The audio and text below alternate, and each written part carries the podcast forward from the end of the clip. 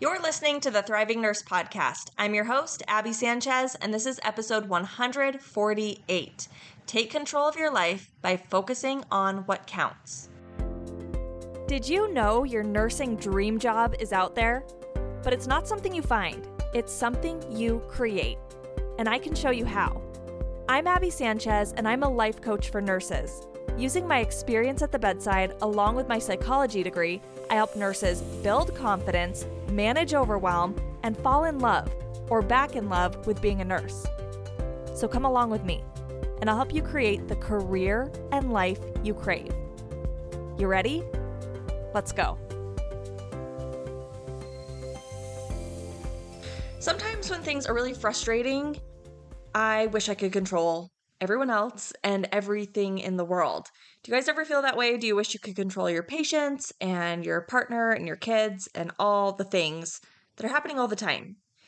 But we can't control it, right? So we get really frustrated because we realize we don't have the power to control those things. So we feel powerless. Well, if that's how you feel sometimes today, I'm going to help you out because I'm going to help you control the things you can control and take your power back. Now, I know that's something we hear more and more of. I think as I got older, I started to hear focus on the things you can control. And that's really useful advice. That's helped me turn the focus from trying to control other people and things outside of me to controlling myself and focus on those things that I actually can impact. So that is really helpful to focus on the things that we can control. But the thing is, sometimes we don't realize the full extent of what that means. So, today we're going to talk about this. I'm going to help you take your full power back so you can feel in control of your life. All right. Now, here's the thing when we say focus on the things you can control, I think a lot of us think that means focus on what you want to do. Right? Like, what do you want to do in this situation? When your patient is jumping out of bed, or they're yelling at you, or you're getting the admit, what do you want to do now? Or if your kids are misbehaving, now what do you want to do? So that's where we often put our focus. We're like, okay, what action should I take? What do I want to do in this situation? And that's really useful, right? Like the other day, my kids were out playing in the backyard, and me and my husband were inside. And there's a big bay window that looks out into the backyard. And we glanced out there, and the kids had gotten off the back porch and found the muddiest spot in the whole backyard and were covered in mud. So if I was thinking about trying to control them and what they should and shouldn't be doing, it'd be really frustrating, right? Because I'd be thinking, Evelyn should know better. She shouldn't get off the porch, first of all, and she definitely shouldn't be playing in the mud. So if I was focused on them and what they were doing, that would be really frustrating, right? Because I can't control them unless I'm going to stay out there and be next to them every second. I can't control them, right? Just like you can't control your patients, you can ask them to stop swearing at you, but you can't force them to.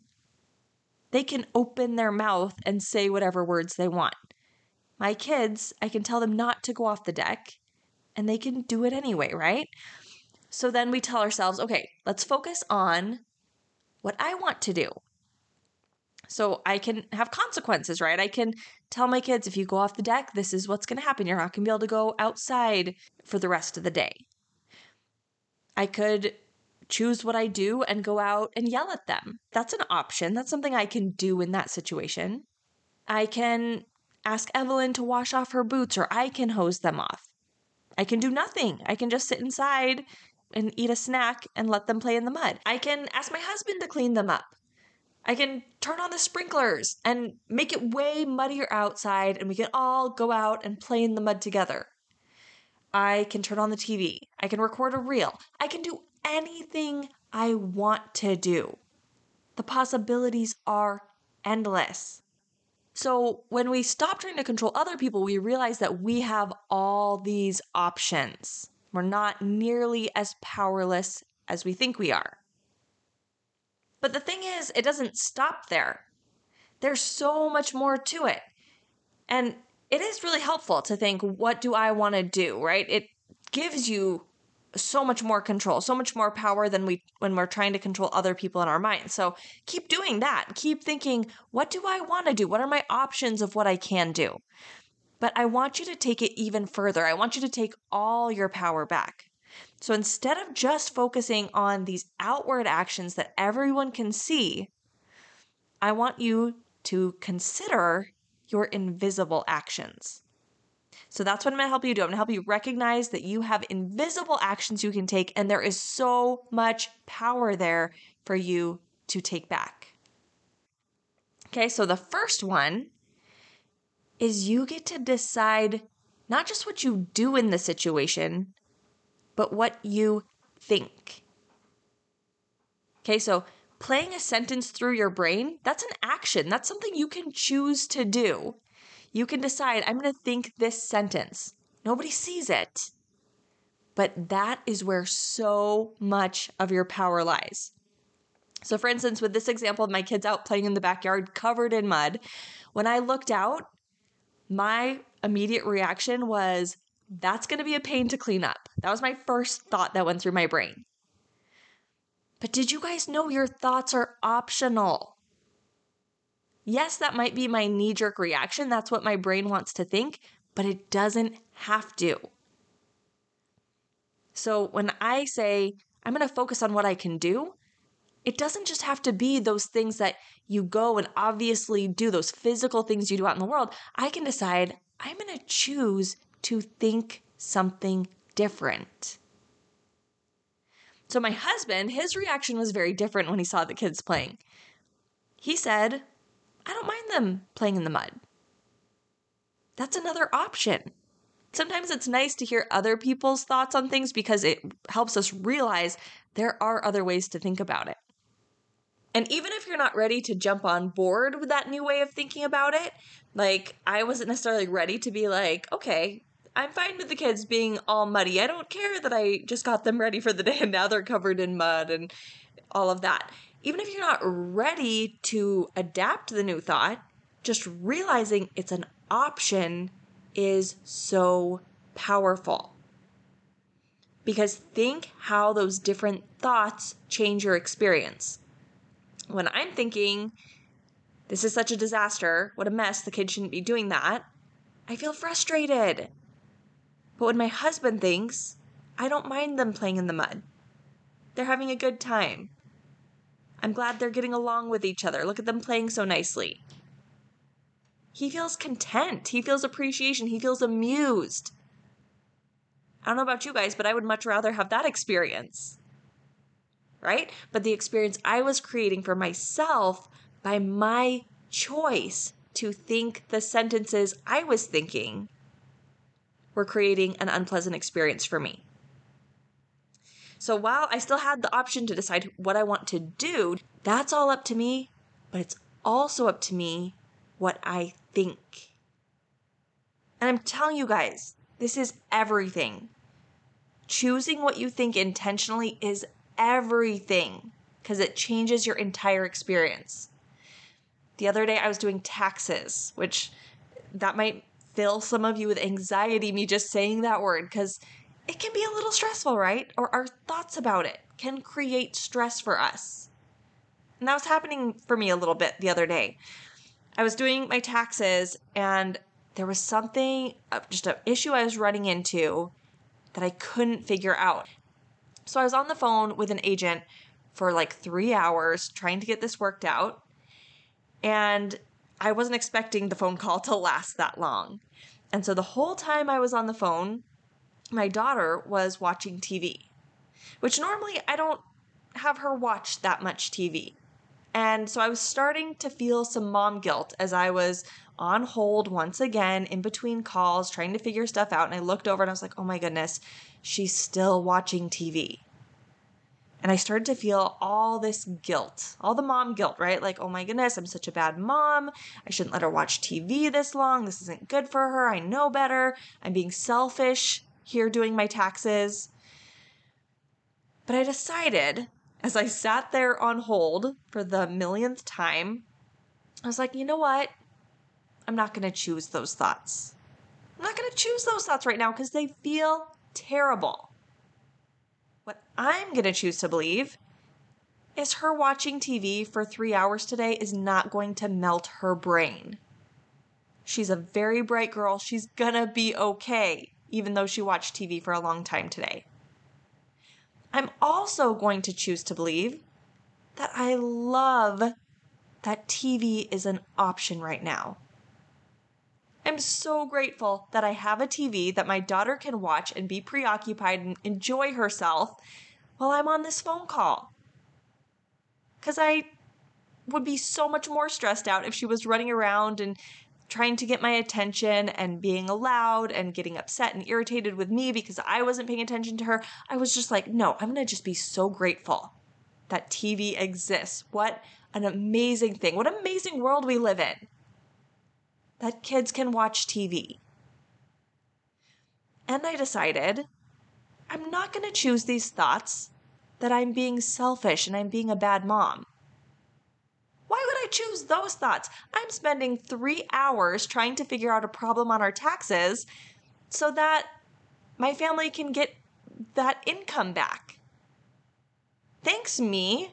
That's awesome. What a great mom. I'm so determined and diligent and patient. So I realized all of those thoughts were also an option and they made the situation much less frustrating. I could be much more patient on the calls and just waiting and working through things to get it done because I w- didn't have this nagging in the back of my mind that I needed to hurry and get off the phone. And then I could enjoy my time with my family later and be proud of myself for what I accomplished. So you get to do that in any situation in your life. Did you know that?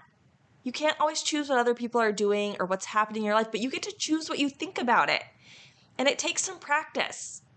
You might not be able to do it right in the moment. Maybe, like when I saw my kids out in the mud, you kind of just have an initial thought like, this is a problem, this is bad, and you have some thoughts that aren't creating the experience you want. But when you step back from it, you can realize, okay, I actually have a lot of control here. I get to choose what I believe about what's happening. I get to choose what I think about it. And that's going to create my experience. I was coaching someone the other day and we worked on really intentionally choosing the story they want to believe about their past. A lot of us wish we could go back and change our past, right? We think something went wrong back there. Maybe we did something wrong or other people did things wrong and now we're worse off because of it. But when we try to change our past, we are powerless. There is absolutely nothing you can do to change your past. And so, what many of us say and hear is, but what do you want to do now, right? Going forward, what do you want to do? And that is so useful, but don't forget the invisible actions you can take. What do you want to think about your past? choose that story intentionally too, because you have control over that story. You can't change the past, but you can change your story about what happened and about where you are in your life now. So, this person that I was coaching, they were saying when they were younger, everything just came really easy to them. Making friends, getting on teams, they didn't feel like they had many challenges when they were younger. And so they said, because of that, I didn't learn the life lessons I was supposed to. So when I got into adulthood, I had to learn all those lessons the hard way. So that was the story they were believing about themselves. They're like, because of that, I and I still haven't learned all the lessons I'm supposed to. So they were thinking they were worse off, they were damaged, things had gone wrong in their past where they weren't set up for success. That story created so much fear and feelings of inadequacy and self doubt, right? They didn't feel like they had the skills to be able to navigate life. But it wasn't because of what happened in their past, it was because of the story they were telling themselves about it. And what I pointed out to them is I bet there are so many people out there who had everything go wrong that you're saying came easy to you. And they're telling themselves the exact same story as you, except for it's reversed. It's because everything went wrong in my past. Now I'm worse off. And now I don't have what I was supposed to. What came easy to other people, I'm so behind because I didn't get any of that. But it's all just a story. It's all just stories we're telling ourselves, and your story is optional. So I suggested, why don't we just try on this story that you learned the things you were supposed to right when you were supposed to? That there's no set out curriculum like at age five, you're supposed to have learned these lessons. And at age 12, you're supposed to have learned these lessons. And then you learn this at age 18. What if that's all just something we made up? What if we could just decide not to believe that? What if it's different for everybody? I think that's the truth. Everyone goes through a different life experience and they learn the lessons they learn at the exact right time for them. Some people learn the lesson when they're five, other people learn it when they're 15, other people learn it when they're 50, and that's the exact right time for them. So we can choose that story about our past, and we can choose what we believe about what's happening around us now. When your charge nurse gives you the admit, what do you want to think about that? Do you want to think, my charge nurse doesn't like me? They're always picking on me. This is an unfair assignment. You can if you want to. It's all optional. You can think anything you want. You can think that, or you can think, I got this. My charge nurse trusts me. I can handle this patient. I'm an excellent nurse. I'm on top of things. I can figure this out. I've got a team here to help me. And it doesn't mean you have to try to force yourself to think thoughts you don't actually believe. I'm just trying to show you there are all kinds of options out there. And some of them are going to create more useful, positive experiences for you, and some of them aren't going to create experiences you enjoy and experiences that serve you very well. So you might not choose to think a really happy thought all the time. Like if you're getting the admit and you think this is unsafe, you don't want to change it to everything's fine. I'm so happy I'm getting another admit.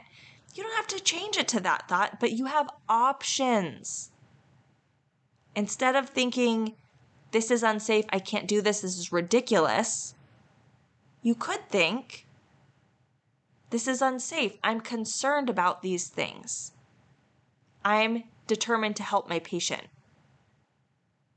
That's not like a happy go lucky, pretending everything's fine kind of thought, but it's going to serve you better than the first one, right? Then you're identifying what are the problems here? What am I concerned about? And then you can decide what to do from there, but it starts with what you think. With that first set of thoughts about how it's ridiculous and unfair, you're fueled by irritation when you think those thoughts. And so then the part about what do you want to do becomes a lot harder because you want to do things that don't feel very good to you. It's not who you really want to be. When you choose, what do I want to think first? And you think, I'm concerned about these things. I'm determined to get my patient the care they need then you feel determined, but you don't have that irritation, resentment, anger bubbling inside you. And then you can go and do things that actually serve your patient and feel good to you. So, the question I like to ask myself instead of what do I want to do, I ask myself, who do I want to be? You guys have probably heard me say that on the podcast before. Who do you want to be in this situation? Because to me, that encompasses all of it. Not just what do I want to do, what actions do I want to take, but who do I want to be? What do I want to think about? What thoughts am I going to choose in this situation? And then as I choose those thoughts, what emotions am I going to feel towards other people and about my life and about myself and about what's going on? And then that impacts what I do. So when we say, focus on what you can control. It's not just focus on your actions, it's focus on who do you want to be. Choose your thoughts. Create the emotions that will serve you. And do what you want to do. Okay? The other invisible action I want to talk to you about is feeling your emotions. I talk about this a lot. I know last week, I think it was, that I talked about practice your emotions. This is such an important invisible action you can take. Because feeling your emotions doesn't require you do anything externally. It doesn't require you to cry. It doesn't require you to punch a pillow or to yell. That's not feeling your emotions, that's reacting to your emotions. But actually, feeling your emotions is invisible, it just happens inside of you. But a lot of times when we're feeling really intense emotions, we want to escape them. We want to get busy. We cover them up by taking all these external actions let's say your boyfriend breaks up with you. You might be thinking, what should I do now? Should I text him? Should I go date other people? Should I stay home and watch Netflix? Should I call this friend? Like, what should I do? Is what we often think. We're like, I'm feeling all this intense emotion. I need something to do with it. It's like all this energy inside of us. And so we get busy. We go do all these things. Or when we're feeling overwhelmed during our shift, we're like, okay, what should I do next? What should I do? Should I go see this patient first? Should I help this one to the bathroom? Should I do this med? Should I call the doctor? Should I look at the chart? Should I talk to this person? We get really focused on the action part of it. But before all that, we need to take the invisible action of just feeling our emotions. Feel sad, feel grief, feel disappointed, feel hurt feel overwhelmed when you're not sure what to do during your shift or feel nervous. It's okay to let yourself feel all of that. Get still. That's one of the most important actions you can take because as you do that, that built up energy that you're feeling, it's because you were suppressing the emotion. It's like you were trying to push it down and it was trying to burst back up. It was like, I'm trying to be felt. I'm trying to be heard. So it gets louder and louder and stronger and stronger. And that's why you feel that urge to be so busy. But instead of being busy, just get still and let yourself feel the emotions. When you start feeling your emotions and stop trying to escape them, you realize they're not such a big deal. And when you realize that, it becomes a lot less important to control the people and things around you. Because sometimes we like to credit them for our emotions. They're not creating your emotions, by the way. It's all of your thoughts. You are the creator of your emotions. When you think, this is terrible, this is hard, they shouldn't be doing that, you create emotions for yourself. But sometimes we think other people are creating our emotions. Like if they just wouldn't do that, or if things would work out the way I want, then I wouldn't have to feel all these uncomfortable emotions. But once you start letting yourself actually feel emotions, you realize they're not so bad. They're not so scary and terrible. So then it becomes a lot less important to try to get other people to change. We can handle feeling whatever emotions come up for us. So, my friends, take all your power back. Don't wait for other people to change. Don't wait for other people to do things or life to work out the way you want it to, to have the experience you want. You are so much more powerful than you're giving yourself credit for. Focus on what you can control. And you can control a whole lot. Yes, you can control what you do, but more importantly, you can control what you think and how you feel. So Take the power back over all of it. And as you do, you will feel so much more in control of your life. All right, my friends, I hope you have an amazing week. I hope that you practice recognizing your power. You might not be able to take it all back at once, but just bit by bit, notice where you have power. Notice that you can just tweak what you're thinking a little bit and create a different experience for yourself. You are so powerful. All right, I'll talk to you later. Have an amazing week. Take care.